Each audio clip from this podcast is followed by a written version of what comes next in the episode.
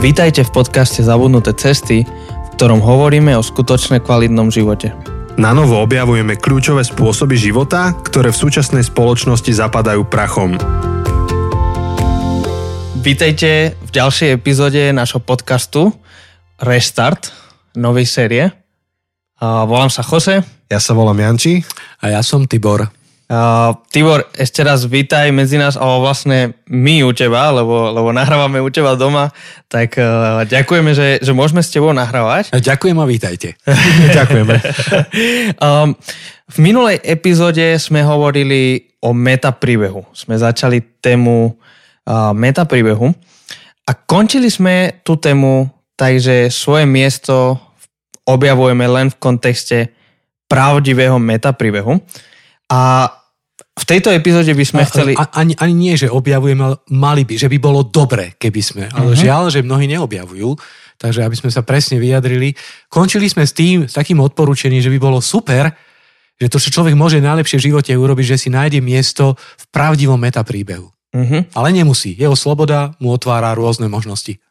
No, tak v tejto epizóde by sme sa chceli venovať tomu, pravdivému metapríbehu alebo a, a nejaký zdravý metapríbeh, aby sme vedeli fungovať, ale predtým by som chcel tak sa ťa spýtať, lebo ty spájaš sebe niečo, čo je veľmi vzácne.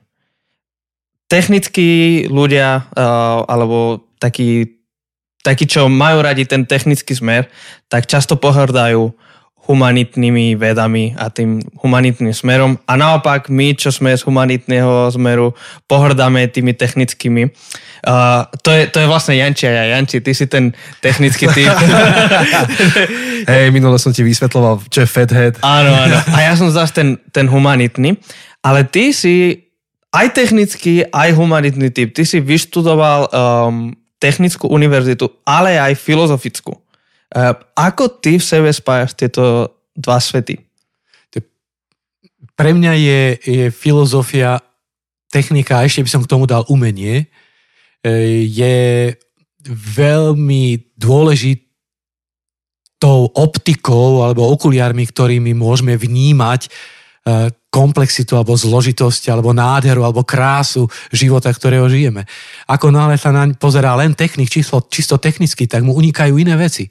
Keď sa na život pozerá len filozof, striktný filozof, tak e, mu unikajú tiež dôležité veci a, a rovnako umelec. Preto, ak by to záležalo na mne, tak určite e, základný kurz fyziky a matematiky by som dal aj na konzervatórium, aj na humanitné vedy a základný kurz filozofie a etiky by som dal všetkým technikom. Hmm. A okrem toho, keď si sa predstavil, keď sme o tebe hovorili v tej prvej epizóde, si hovoril, že ty si v živote ako keby striedal metapríbehy. Začal si ateistickým metapríbehom. A potom si sa presunul na východnú mystiku a končil si kresťanstvom, teda tým židokresťanským metapríbehom. A povedz nám trochu o tvojom príbehu. O, teraz nie ten metapríbeh, ale tvoj príbeh. Tak ja pochádzam z učiteľskej rodiny a tak tým pádom je to jasné, že e, my sme do kostola chodiť nemohli a, a tým pádom e, ja som bol viac menej vydaný na, na pospas e, tej dominantnej ideológii, ktorej bola, bolo Československo namočené. A naozaj som sa zaradil do toho davu, ktorý pohrdal církvou, pohrdal farármi, pohrdal kostolom, Považovali sme farárov za hlúpych ľudí, veriacich sme považovali za nevzdelaných, veď predsa vzdelaný človek nemôže veriť také somariny, ako je Boh, že to je len na e, ideológia, na manipuláciu ľudí a tak ďalej a tak ďalej. Všetky tieto veci mi boli mimoriadne vlastné a zapadol som, mali sme partiu, kde sme takýmto názorom holdovali. Potom ale sa stali e, zaujímavé veci a síce to, bola, to bolo štúdium matematiky na gymnázium a aj fyziky, kde môj ateizmus utrpel e, otras. A síce bolo to na hodine e, formálnej logiky, kde sme študovali výrokové formy, to znamená, to sú také e, úvahy typu ak bude vonku pršať, zoberiem so sebou dážnik. Vyšiel som z izby von s dážnikom. Vyplýva z toho, že vonku prší a také, takéto podobné úvahy. A tú jednu hodinu, ktorá teda zatriasla môjim životom, e, môj milovaný profesor Ivan Teplička, zakončil takouto vetou. Milí študenti, dnes sme sa naučili to, že ak nevieme dokázať existenciu niečoho, ešte z toho nevyplýva, že to niečo neexistuje. Na to, aby sme mohli tvrdiť, že to niečo neexistuje, nestačí, že nevieme dokázať jeho existenciu, my by sme museli vedieť dokázať jeho neexistenciu. To bol práve hodina na modus polens a modus tolens. Táto veta že, že táto veta otriasla môjim svetonázorom, lebo ja som sa vysmieval z Boha a hovoril, tak ukážte mi ho, dokážte mi Boha. Hej? A zrazu môj profesor matematiky e, pre celou triedou mi dokazuje, že som hlúpy, pretože nie som korektný z pohľadu výrokovej, e, výrokovej logiky, e, vedy, ktorú som ja ako žral. A, a matematika bola pre mňa ako od, cesta, ktorá, ktorej, o ktorej som veril, že prinesie odpoveď na všetko. A zistil som, že ja musím byť veľmi opatrný o veciach, ktoré nevidím, nepoznám a ktoré neviem dokázať. Ja nemôžem len tak hajbuj sa o nich vyjadrovať urážlivo. A potom prišla etapa, kedy som sa dostal k literatúre okolo, e, ktorá bola z, z východnej mystiky a, a dal som sa na cestu taoizmu a, mm, a robil som bojové umenia a, a, a tak. A to trvalo asi dva roky a necelé dva roky. A dostal som sa na jedno stretnutie, ktoré bolo tajné stretnutie, bolo v jednej telocvični, kde nás prišlo asi 500 mladých ľudí z Polska, z Čiech, Slovenska, Maďarska, z Rakúska. A prišiel tam z Holandska jeden guru, ktorý práve reprezentoval túto cestu e, duchovnú. A on nám hovoril teda svoj životný príbeh a hovoril o tom, ako trikrát vlastne splynul s univerzom a ako prežil zjednotenie svojho bytia s vedomím celého kozmu. A mňa to vnútorne zasiahlo, pretože samozrejme moja logika okamžite sa zobudila a tak som mu položil otázku e, v rámci diskusie, že keď splynul s univerzom a keď teda dosiahol zjednotenie s kozmickým vedomím, čo bol našim cieľom a čo bolo našou akože, a konečná destinácia. Toto sme chceli, o to tam išlo. To je záver toho metapríbehu. Tak prečo sa vrátil na zem, prečo sa vrátil z toho vševedomia do individuálneho vedomia? Tak najskôr ten tlmočník to nepreložil, dvakrát mi to nepreložil potom tretíkrát ten guru si všimol, že jeden chalanisko tunak stále dvíha ruku, stále sa niečo pýta a tá otázka nebola preložená. Ja som potom až pochopil, že prečo ma nechceli preložiť. Tak nakoniec on ukázal prstom, že túto otázku chce, ukázal na mňa, tak to ten tlmočník preložil, teraz nastal hrobové ticho a otázka znela, že ak ste splynuli s univerzom, prečo ste sa vrátili do individuálneho vedomia, do, in, do individuálneho bytia? A dokonca trikrát. Tak on na to odpovedal takto. Pre úsmev púštnej ťavy. Teraz tých 400-500 mladých, jak sme tam sedeli na zemi, že, ú, že toto je, toto je mega múdrosť. Nikto nemal na to nič, akože, že toto je ako, to je múdrosť, ako Samozrejme, že za pol hodinu končilo, končilo stretnutie, som šiel domov a teraz som e, nejedol, cvičil som, meditoval som, e, musel som rozlúsknuť, že čo mi to vlastne povedal, že čo to povedal, že pre úsmev púšnej ťavy. Lebo to nebolo ani koána, to nebol ani nejaký paradox, to nebol ani, ja som sa s tým v tom nevedel ako vysomáriť. A potom asi po niekoľkých týždňoch ja som to pochopil, že to bol úplný fake. Že on si urobil z nás srandu pretože samozrejme vec, že keď niekto splíne s univerzom, nemôže sa vrátiť do, individu- do individuálneho vedomia, lebo už nevie ani, aké bolo. Základ diskontinuity, teda princíp diskontinuity je práve v tom osvietení. Čiže celý ten východný koncept zrazu mi prišiel ako mimoriadne iluzórny a podvodný, čo sa samozrejme z historického, keď to začne študovať, dejiny aj tých národov, ktoré vyznávajú tento typ a takéto typy spirituality môžete to vidieť v Indii, môžete to vidieť v Číne, môžete to vidieť e, v, v, v Thajsku a, a v juhovýchodnej Ázii. Tam vidíme, aký e, zdravotný systém, školský systém, sociálny systém a tak ďalej a tak ďalej toto bol pre mňa akože otras otrasov a nastalo veľké, veľké vákum, ktoré vlastne som skončil po maturite, keď som prišiel na vysokú školu do Bratislavy, lebo tam v krátkom čase som uveril v Boha. Čiže to bola tvoja cesta od ateizmu k východnej mystike, ale ako už naznačuješ a už si naznačil aj v predošlej epizóde, tam to nekončilo.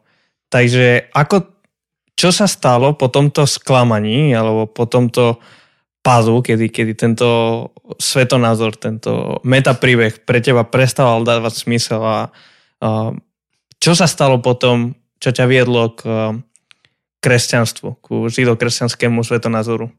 Po tomto stretnutí s týmto gurú som upadol do veľmi hlbokej krízy, pretože veci prestávali mať zmysel, pretože štúdium filozofie, ja som vášnivo študoval dejiny filozofie, tak, e, tak ako sa tie školy striedajú, že v podstate vždy e, žiaci prekonali názor svojho učiteľa. A potom tí žiaci sa stali učiteľmi, oni mali svojich vlastných žiakov a tí žiaci znovu prekonali a skritizovali názor svojho učiteľa. Že v podstate neexistuje nejaká filozofická škola, ktorá by trvala 2000 rokov. Alebo len 200 rokov. Vždy boli nejaké modifikácie a niekedy modifikácie kontradičného charakteru, že, že tam došlo k základným rozporom. Tak ja som si vtedy povedal, kurník, no tak akože ak, ak je pravdou to, že vlastne žiaci prekonávajú svojich učiteľov, tak vlastne žiaden filozof nemá pravdu. Nie, že, že ak existuje pravda, tak to nebude filozof, ktorý mi ju povie a dokonca to nebude človek, lebo každý človek je obmedzený, každý človek je ohraničený. Prečo nejaký človek by mal zrazu povedať, že toto je pravda a ja to, čo ti hovorím, že tak to je a inak to není. Samozrejme, to není možné. Ako, ak existuje vôbec pravda, tak to nebude človek, ktorý ju bude vlastniť. Nebude to človek, Nemôže to byť človek by definition, lebo človek je ohraničený, obmedzený, má ohraničené skúsenosti. A tak som v tom období okolo maturity a, keď som prichádzal na vysokú školu, tak som zápasil s tým, či vôbec je metapríbeh, či vôbec je pravda, alebo či sme hodení do života, kde každý si musí vytvoriť svoj vlastný príbeh a s tým žiť. Alebo či vôbec existuje niečo, niečo nad nami. Samozrejme, že nemáme teraz čas tie veci analyzovať, ale opäť logika a, a, e, a zákony formálnej logiky im nepriamo naznačovali, že, že áno, niečo také musí existovať, No len ja som stále zápasil s tým, že je dobre, ale kto mi to povie, ako mi to povie, keď to nemôže byť človek. Ja som nebol ochotný sa vzdať názoru, že človek to nebude, lebo každý človek je ohraničený, je, má, má nejaké, e, limito, nejakú limitovanú skúsenosť.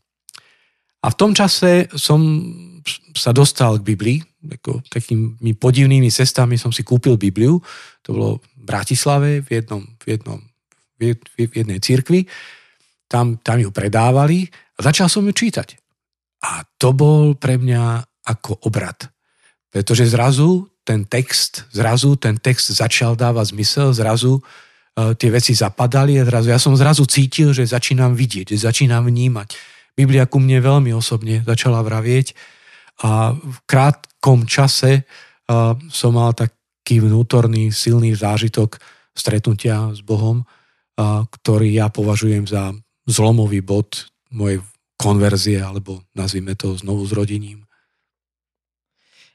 prečo práve tento biblický svetonázor, tento biblický meta príbeh ťa oslovil? Lebo ja chápem, keď, keď budem taký kritický a provokačný, ja chápem, že z toho celého vychádza, že nemôže to byť človek, ten, ktorý mi dá meta príbeh, lebo bude prekonaný, tak ako každý filozof je prekonaný. Ale predsa je mnoho náboženstiev, je mnoho uh, systémov a svetonázorov, ktorí obsahujú nejakého boha, o nejakú božskú bytosť. prečo práve kresťanstvo, prečo práve biblický názor k tebe tak hovoril? Pre mňa to bolo silné v tom, že Ježiš, e, zrazu som v Ježišovi stretol niekoho, kto nie je človek a zároveň je človek. Zrazu Ježiš, ktorý prišiel z iného sveta, prišiel od inokadiaľ a stal sa človekom, čo teraz sme na Vianoce vlastne si pripomínali, tak si hovorím, že toto zapadá ako negatív s pozitívom. Ako keď máš fotografiu a máš obraz, fotografia, hľadáš negatív. A nájdeš negatív a položíš ten negatív na tú fotografiu a že to sedí, že to, to proste sedí. Všetko to, čo biblické zjavenie odkrývalo, zrazu mi sedelo s mojim poznaním doterajším, aj s tým kritickým nazeraním na filozofie, na východnú mystiku, eh, aj na církev dokonca. To, to, to nejakým spôsobom neumlčalo uh, môj kritický pohľad na, na všetky tie ohavnosti, ktoré sa páchali v časoch inkvizície a, a Giordano Bruno a všetky tieto záležitosti.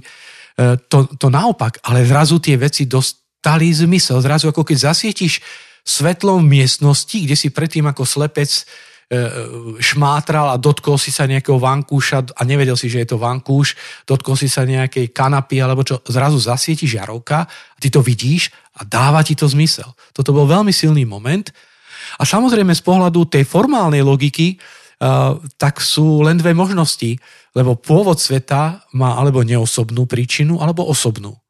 Ak je to neosobná príčina, tak vtedy máme problémy iného typu. Máme problémy toho, dobre, kto som ja potom som kvantový stroj, potom som mechanický, kto som, ako vysvetlíš slobodu, ako vysvetlíš lásku, ako vysvetlíš nenávisť, hodnotu morálky, hodnotu etiky. Tam sa fatálne problémy, s ktorými sa naráža pri, pri naturalizme. Hej, alebo... hej, vieš vysvetliť prosím ťa ten kvantový stroj? Uh, no, uh, Stephen Hawking napísal takú knihu The Grand Design v roku 2010 spolu s Mlodinovom, kde publikovali svoj názor, že svet nepotrebuje stvoriteľa, že svet nepotrebuje príbeh stvorenia, pretože svet vznikol spontánnou kreáciou alebo spontánnym stvorením, ktorého príčinou je gravitácia. Samozrejme, vec, že nebudem teraz rozoberať e, vágnosť tohto tvrdenia, pretože tam je vážny problém. Pred časopriestorom, kde je gravitácia, ako gravitácia, ktorá je viazaná na časopriestor a tak ďalej. To nie je metafyzická skutočnosť, ale to je fyzikálna veličina. Takže tam, tam sú vážne filozofické problémy, ktoré sú nad rámec našho debatu, ale sám Hawking tam tvrdí, že z toho vyplýva niekoľko vecí. Poprvé, že sloboda človeka je ilúzia. Prečo? No lebo vesmír je riadený len matematicko-fyzikálnymi zákonmi a ničím iným. To znamená, všetky atómy, molekuly v tvojom tele, v celom univerze sú deterministicky určené nejakými zákonmi, buď zákonmi priamými, nepriamými, buď zákonmi chaosu, to je jedno, ale nejakými zákonmi. A v takom svete, kde všetko je determinované, kde všetko beží, príčina následok, je obrovský problém zdôvodniť slobodu človeka. Preto on tam explicitne hovorí, že sloboda človeka je ilúzia. A po druhé, filozofia je mŕtva, to je jeho téza, a tretí problém, ktorý narážame pri takomto pohľade na svet, máme obrovský problém zdôvodniť morálne dobro a morálne zlo. Pretože morálne dobro a zlo sú len iluzórne. Pretože to je všetko dané je pohybom atomov uh, a molekúl. To znamená, prakticky by to mohlo vyzerať asi takto. Ja pôjdem, ukradnem niekomu auto, chytia ma policajti a povie, to si čo urobil? Zobral som auto. No ale to nesmieš. Nesmieš ukradnúť auto. Ja poviem, ja za to nemôžem. To je pohyb atomov a molekúl v mojom mozgu. To je determinizmus. A oni povedia, ale to nie je dobre. A my povieme, čo je dobre? Kto ste vy, aby ste mi povedali, čo je dobré a čo nie? To je náznak úvah, ktoré nás dovedú do absurdity a svet vo svojej podstate by bol absurdný. A teraz z pohľadu zákonov, e, matematických dôkazov, keďže svet nie je absurdný, zjavne nie je absurdný. Túžime, preto sa aj rozprávame o, o, o zabudnutých cestách. Chceme ich objaviť, chceme na konci roku e, sa mať lepšie, ako sa máme teraz. Z toho vyplýva, implicitne vyplýva z toho, že svet musí mať zmysel a z toho spätne vyplýva, že príčina sveta musí byť osobná. A v takomto koncepte osobnej príčiny židokresťanský príbeh zapadá úplne najlepšie. Žiadne iné náboženstvo na svete neodpovedá týmto požiadavkám, ktoré máme na vysvetliteľnosť javov a na vysvetliteľnosť fenomenov, ktoré máme v živote, nielen spoločenskom, ale individuálnom, ako židokresťanský príbeh o stvorení. Mm, ty si, ty si hovoril pri tom modus ponens a tonens, že na to, aby že nestačí iba dokázať existenciu, ale musíš dokázať neexistenciu niečoho. Práve vo chvíli, kedy povieš, že veríš v konkrétneho boha nejakého, ktorý je teda židokresťanský, tak o, sa mi zdá, že, že zároveň vzniká celkom ľahká úloha, lebo vieš konkrétneho boha ako keby zosadiť z trónu, že, že vieš dokázať neexistenciu tohto konkrétneho boha. A o čo sa teda vlastne snaží aj celá tá vlna novodobého ateizmu, alebo tí, tí hlavní protagonisti. Um, ne, a, aké sú také ťažké otázky, s ktorými si sa vyrovnal? Alebo napríklad, ja, ja ti dám nejaké, hej?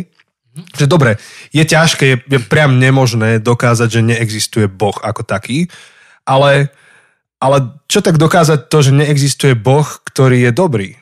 Lebo keby Boh bol dobrý a kresťania tvrdia, že Boh je dobrý, tak potom by nedovolil zverstva, ktoré sa dejú, lebo by mohol kedykoľvek zakročiť a vstúpiť do toho. Alebo, alebo zároveň, ak je dobrý a nezasahuje do vecí, ktoré sa dejú, tak je, nie, nie je všemohúci. Že či toto napríklad nie sú veci, ktoré podkopávajú Boha, v ktorého ty veríš? Zaujímavé, pre mňa tieto otázky uh, neboli ťažké. Oni v podstate stratili relevantnosť, stratili vážnosť vo chvíli, kedy som pripustil, možnosť židokresťanského metapríbehu. A vieš prečo? Pretože v oblasti prírodných vied to bežne poznáme. Že zober si napríklad Newtonov obraz fyziky a kvantový obraz fyziky. Tak v Newtonovskom obraze sveta naj, e, najkračšia spojnica medzi bodom A a bodom B je úsečka. Ale v kvantovom svete kde je Friedmanov priestor a zakrivený priestor, najkrajšia, najkračšia spojnica medzi bodom A a bodom B nie je úsečka, je krivka. Kontrakcia dlžok, dilatácia času, veci, ktoré prináša relativistická fyzika, aj neveriacich ľudí učí tomu, že zrazu keď sa pozrieš a pozrieš, zoberieš inú paradigmu, in, in, inú teóriu vedeckú, tak veci vysvetľuješ, interpretuješ inak a objavujú sa pre tebou javy, s ktorými predtým si mal fatálny problém. Nevedel si pochopiť, ako sa ako môže nastať dilatácia času alebo kontrakcia dĺžky. To, to je nepochopiteľné v newtonovskej fyzike. Kvantovej fyzike je to pochopiteľné. Keď máš zážitok, racionálny zážitok s tým, že že, alebo s takým chosem, ktoré, kde zrazu ja vidím, ako vbehne chose na záhradu, prvýkrát vidí sneh v živote a ide v ľahkej vetrovke si lahnúť do, do iglu, no tak ti to príde smiešne. A teraz ty mu hovoríš, chose, ale ty musíš zobrať inú vetrovku. A on, na čo? No keď mu vysvetlím, že čo je to zima, tak on to pochopí a nemá problému s vetrovkou. Vo chvíli, kedy, kedy sa otvoríme a pripustíme to, že že, že, že Boh je, ako sa zjavuje a že Biblia odkrýva isté tajomstvá a porozumenie sveta, ktoré je zjavením Boha, ktoré nie je projekciou ľudského podvedomia. Nie je to výmysel človeka, ale je to slovo, ktoré prichádza z iného sveta, ktoré prichádza od inokadial a, odkry, a Boh sám odkrýva tie veci. Ja vtedy nemám problém so žiadnymi takýmito otázkami. Prečo? Lebo tieto otázky sa rodia v našom svete, v našom dekartovskom svete, v našom racionalistickom svete, v našom ľudskom svete. Ale keď zrazu sa stretneš so svetom, ktorý je iný, nie ľudský, tak ako položíme ruku na ústa s Jobom a sledujem, že čo všetko, mm-hmm. čo všetko Boh robí, ako robí, ako je to možné. My nemáme kapacitu, my nemáme aparát tie veci obsiahnuť, my ho len tak ako reflektujeme, šťastky poznávame, šťastky prorokujeme, ako hovorí apoštol Pavol. Mm-hmm. Takže mne, pre mňa tieto otázky nie sú z tohoto dôvodu, mm-hmm. ale že, že pre, a, a zároveň ale s tým možno, že ešte jedna vec súvisí, že či teda, ak je to tak, čo hovorím, tak prečo ľudia všetci neveria? Uh-huh. No ak je to tak jasné, ako som to teraz povedal, alebo ako to sa snažím vysvetliť, že to je formálna logika, že teda pozorovania prírody. A predsa vidíme, že ľudia mnohí neveria a, a že ten problém viery a neviery a pravdy o Bohu je alebo nie je na stole, tak e, áno, to je pravda, pretože viera nie je vecou racionálnych dôkazov. A s vierou sa dotýkame iných rea- reálí života, kde A implikuje B, jednoducho neplatí. Tam e, možno paskalovsky povedané existujú dôvody srdca skôr než ako e, dôvody racionality. Uh-huh. To, čo nám ale máme obrovskú výhodu, máme výhodu v tom, že veda 20. storočia je veľmi a 21. storočia je veľmi skromná a opatrná. Veda si vydefinovala mandát, ktorý má. Dnes sa nebudú veci ku všetkému vyjadrovať, ale veľmi si strážia ten definičný obor, kde operujú, kde fungujú a nepôjdu do teológie. To znamená, keby sme sa vedcov pýtali na otázku existencia Boha, alebo tak exaktný vedec povie, toto nie je otázka na mňa. Uh-huh. Uh-huh. Pretože ja skúmam časopriestor, ja skúmam hmotnú stránku reality, nie duchovnú. Hej, ale zároveň je to trošku... Sme tu v nejakom napätí istom, lebo keď to niekto preženie na tú stranu, ktorú si naznačil, tak z toho je v podstate taký absurdný výrok. Som sa s tým stretol, že že v podstate vedci alebo archeológovia vykopali, alebo geológovia, no ktokoľvek, vykopal nejaké veci, nejaké vykopávky, ktoré potvrdzujú, respektíve náburávajú tú predstavu, že Zem má 6 tisíc rokov. Hej? A, a, a na to prídu ľudia, ktorí úplne nejak, nejak, nejak uchopili Bibliu do, od slova do slova všetko nesprávnym spôsobom a, a keď sú konfrontovaní s týmto vedeckým objavom, tak povedia, že hm, to proste diabol poroztrúsoval, roztrúsil tieto skamenelinky po zemi a sám osobne ich ešte predčasom zakopal, aby nás zmiatol. Hej? Čiže no. že, že treba tam niekde aj rozum za, zapojiť, uh, lebo jasne, že ak, ako náhle veríš v Boha, ktorý je všemohúci, tak všetko je možné. Hej? Aj, aj zrazu je zrazu žiješ, žiješ vo svete, kde je možné aj to, že chodí diabol a sám osobne uh, schováva z kameneliny archeológom, aby ich zmiatol. Hej. No, čiže ako napríklad ty žiješ v tomto nápetí, aby, aby to nebolo no, t- t- takáto karikatúra? Myslím si, že hrozí karikatúra na obidvoch stranách. Hrozí vtedy, keď Boha vytesníme zo svojho života, tak práve redukujeme e, komplexitu života do veľmi jednoduchých schém, ktoré nefungujú. Vidíme, že nefungujú v pedagogike jednoduché schémy, nefungujú psychiatri, psychológii, sociológii, e, v politike, v biznise nie sú. Ten život je tajomnejší, život je zložitejší a my však to, za to dostal profesor Neš e, proste Nobelovku za to, že e, hľadal e, formulovanie matematických opisov veľmi zložitých mechanizmov, stochastických, náhodných javov a tak ďalej a tak ďalej, ktoré sa dnes aplikujú v ekonomike a stejne vieme, že ešte sú tam faktory, ktoré sú mimo nás. Čiže redukovať môžeme, keď Boha vytesníme a rovnako keď, má, keď budeme s Bohom uvažovať, E, môžeme začať redukovať skutočnosť a staneme sa ľuďmi nepravdy a hoci budeme mať Bibliu v ruke. Lebo myslím si, že e, pravda není o tom, čo si myslí človek, ale pravda, tak ako Ježiš povedal, že ja som pravda. Že on nepovedal, že ja mám pravdu, ale ja som pravda. A to pre, na, pre nás racionálne uvažujúcich ľudí je veľmi silná téza. To znamená, že on je pravda a ja sa musím pýtať, ako on veci vidí a musím stále pripúšťať k tomu, že ja ich nevidím dobre a je jedno, či sa bavím o vede alebo o teológii a stále musíme pripúšťať to, že, že nevidíme veci a nerozumieme veciam dobre, preto musíme mať otvorenosť a tá otvorenosť a inkluzívnosť, teda byť byť otvorený a pripúšťať nové a nové poznatky, jak zo strany duchovnej, tak zo strany tej neduchovnej, by som asi tak mm. povedal. To je veľmi dôležitý základ. A prečo? Znovu to korešponduje s tým, čo Ježiš Kristus povedal. On povedal, veľa som vám povedal a ešte by som vám mal čo povedať, ale by ste neuniesli. A veľa som im zjavil a ešte im zjavím.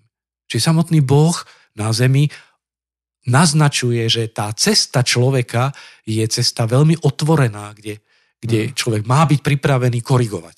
Hej, hej. Uh, Hej, ja, ja práve v tomto nápeti vidím uh, veľký prínos komunity. Že keď uh, človek žije svoju vieru v komunite, kde je proste si konfrontovaný s inými skúsenostiami, s inými objavmi na, na tej ceste a, a, a musíš neustále, nie že spochybňovať, ale um, konfrontovať to, to, čo veríš ty, lebo, lebo ako, ako hovoríš, riskujeme neustále, že spadneme buď na extrémne ľavo alebo extrémne právo, že buď si uletíme do totálneho absurdistanu, kde áno, chodí démon a, a Ale, hej, a, ale, a schováva skameneliny, alebo naopak, kde povieš, že, že jedine to, Mhm. čo vypočítame. Alebo... ale ak by som mal byť diablov advokát a atakovať tvoju tézu, tak čo potom sekty, ktoré boli komunity a uleteli úplne mimo? Áno, áno. Hej, že to sú, znovu, znovu Ja- dochádzame jasné. k tomu, že ani sociologicky nemôžeme zadefinovať absolútny metapríbeh. Áno. Ten metapríbeh je z iného sveta a každá komunita, každá církev, každá sociologická komunita by mala mať tú pokoru, aby si uvedomovala, že ten metapríbeh nevlastní. My ho nemáme v rukách, on, on by mal vlastniť nás. Hej? Áno, a ja si myslím, že to by mal byť jeden zo znakov tej komunity. Ro, takto, rovnako ako ty si vrával v minulej epizóde, že nestačí iba veriť v nejaký metapríbeh, ale musíme veriť v ten konkrétny správny metapríbeh, tak aj ja som mal na mysli komunitu, ktorá je tou správnou komunitou, v zmysle, že je zdravá. No Jose, aspoň vidíš, že ako to vyzeralo u nás doma, keď otec so synom ako debatia. Hej, tak to Takže vyzerá naše Prišiel si večere. oveľa. Vyzerá to ako veľmi zaujímavá domácnosť. Hej, hej, my sme mali každú večeru pod lampou. a, a, že áno, že tá, tá, tá komunita by mi nemala byť zadefinovaná tým, že my sme tí praví, ale mala by podľa mňa splňať nejaké kritériá. A jedno z tých kritérií je to, čo si, čo si hovoril ty. Hej, že... No, určite s tebou súhlasím v tom, a to je veľmi dobré, že tá komunita je dôležitá, pretože človek je stvorený na obraz Boží a Boh je komunita troch. Čiže človek, ktorý sa vyčlení z komunity, tak sa stáva podivínom, čudákom a je to, je to vlastne aso, sociopat. Hovoríme o sociopatii alebo, alebo asociál. A to je, či je na jednej strane komunita nám veľmi pomáha, ale na druhej strane tie komunity by mali konvergovať k pravde, lebo ak je pravda nás presahuje, čiže žiadna komunita ju úplne nevlastní, uh-huh. ale sme hľadači pravdy uh-huh. a, a konvergujeme, približujeme uh-huh. sa uh, k tomu absolútnemu. Hej. No, súhlasím, ja som tým chcel vlastne premostiť na jednu z otázok ďalších a to je to, že ty si spomínal, že teda to, to čo teraz máš, je nejak objavovať to, čo Boh chce v tvojom živote a teda tá otázka je, že ako? Ako to objavuješ? Tak jedno dávam do plena, že som súčasťou nejakej komunity, kde hľadáme spolu, to je jeden zo spôsobov. Ale ako? Lebo, lebo rovnako, akože máš rôzne, aj v rámci kresťanstva máš rôzne prúdy, rôzne ako podmnožiny.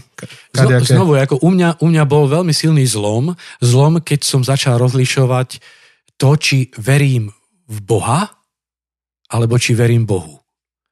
Lebo veriť Boha znamená, že viem, že Boh je a ja som naozaj po tej hodine matematiky už bol veľmi opatrný. Vedel som, že môže byť, len ho nepoznám, nemám s ním žiadny vzťah, on žije tam, ja tu, mňa, do neho nič a tak. Čiže to je veriť Boha, ale veriť Bohu, to je už o inom a ja som tento zápas vybojoval na tej vysokej škole a, a prišlo k, k istému, istej chvíli môjho života, kedy som sa rozhodol, že ja budem veriť Bohu. A že, že som s ním uzatvoril akúsi tichú zmluvu, alebo stal sa tichým spoločníkom môjho života.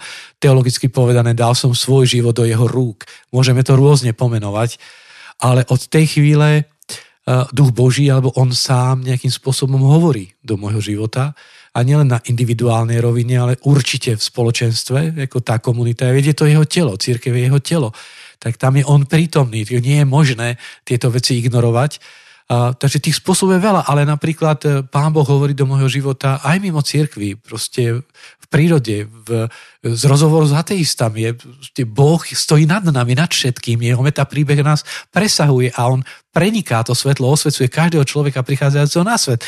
Čiže transcenduje všetky tieto fragmentované parciality, keď to veľmi odborne nazveme, e, názorové, e, náboženské, kultúrne, filozofické, estetické. Boh je nad tým, úplne nad tým, čiže presakuje a preniká jeho svetlo do všetkých týchto sfér, preto človek, ktorý má srdce otvorené pre Boha, ho môže stretávať úplne všade.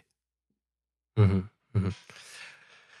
A ako máš toto ošetrené tak, aby sa z teba nestal vlastne taký súkromník kresťan, že v podstate si projektuješ vlastné túžby alebo vlastné myšlenky, názory do toho, čo by Boh mal hovoriť do tvojho života? To je, to triavaš veľmi citlivý bod eh, v, v evangelikálnom, alebo teda biblickom eh, zápase, alebo v duchovnom zápase každého kresťana. Eh, Je to riziko, ktoré, ktorému sme vystavení, že kedy človek sám svoje vlastné pocity prehlási za Boží hlas a, a, a kedy nie. Ja myslím, že, že práve tu tá komunita a reálny život, ten nás konfrontuje, lebo ja môžem mať pocit, že vybehnem na ľad a nič sa nestane. Ale vybehnem na ľad, spadnem na zadok a zlomím si kľúčnú kosť napríklad. Čiže ten reálny život, to, čo Marx kedy si povedal, že, že prax je meradlom pravdy. On mal kus pravdy v tom, že, že v živote sa to overí že či ti to funguje alebo nefunguje.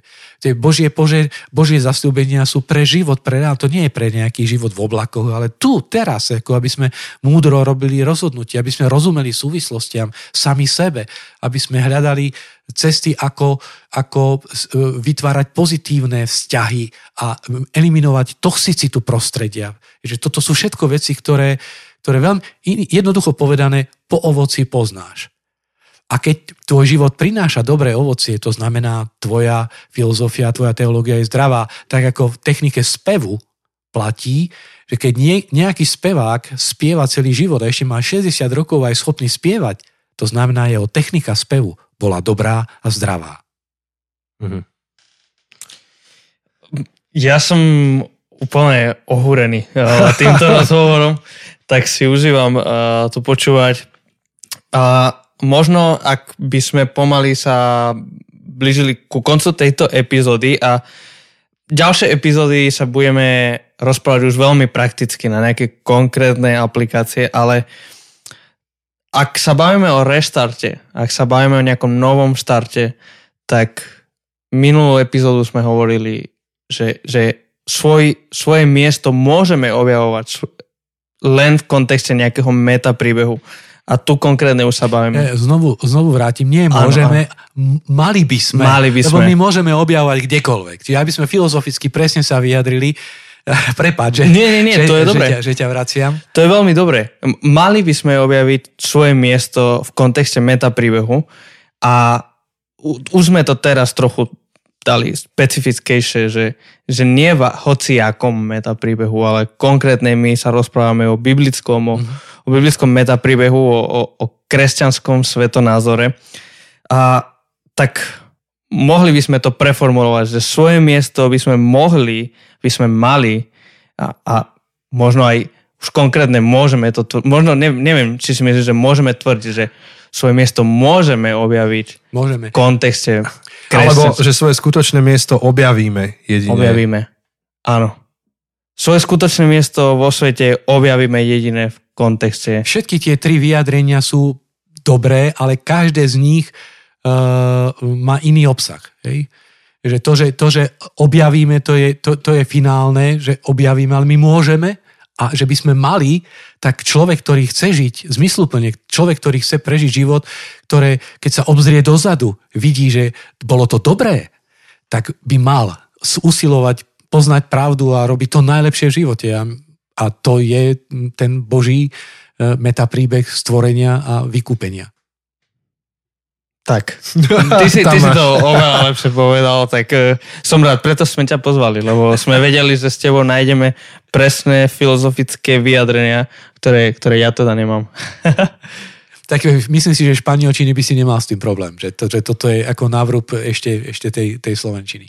Našťastie nemáme ako si toto tvoje ja tvrdenie som, overiť. Ja, ja som čítal niektoré veci tvoje a tam, tam sa vyjadruješ veľmi exaktne a nemám žiadne pripomienky. dobre, dobre. Tak uh, ďakujeme, ďakujeme za to, že si nám aj trochu otvoril také okno do tvojho života, taký pohľad do tvojho života a do toho, ako si sa posunul cez, cez rôzne metapríbehy a ako si prišiel na, na biblický, na, na kresťanský svetonázor. Uh, ďakujeme aj vám, ktorí nás počúvate a ktorí um, ste tu na druhej strane a dúfame, že ste si užili tento filozofický rozhovor a ak sa vám to páčilo, tak pošlite to ďalej, zdieľajte to uh, s kamarátmi na Facebooku, na Instagrame, budeme radi, ak to šírite. Uh-huh. A môžete sa aj podielať, nielen zdieľať, ale aj podielať sa tým, že budete na jeden z našich Patreonov. A to, čo sa vyzbierame cez e, tento systém Patreon, tak to investujeme späť do podcastu, takže e, nám to umožní cestovať za našimi hostiami, alebo e, sme kupovali v minulosti techniku a tak ďalej. A to nájdete cez náš web zabudnutecesty.sk. A na konci tejto série, ako už je klasika u nás, budeme mať Q&A epizódu s Tiborom, takže ak niečo ste nerozumeli, ak máte nejaké ďalšie otázky, či už na túto tému, alebo na, na jeho príbeh, čokoľvek vás zaujíma ďalej, tak môžete nám poslať otázky, môžete, im, môžete nám napísať, alebo najlepšie to bude, keď nám pošlete nejakú krátku hlasovú správu a to bude oveľa lepšie. Takže čakáme na vaše otázky a môžete ich poslať cez Facebook, Instagram, však už viete, ako sa k nám dostať. No, tak, Jose, daj tomu hauk. Um, počujeme sa o týždeň. Tak ahoj. Nech sa vám darí. Ahojte.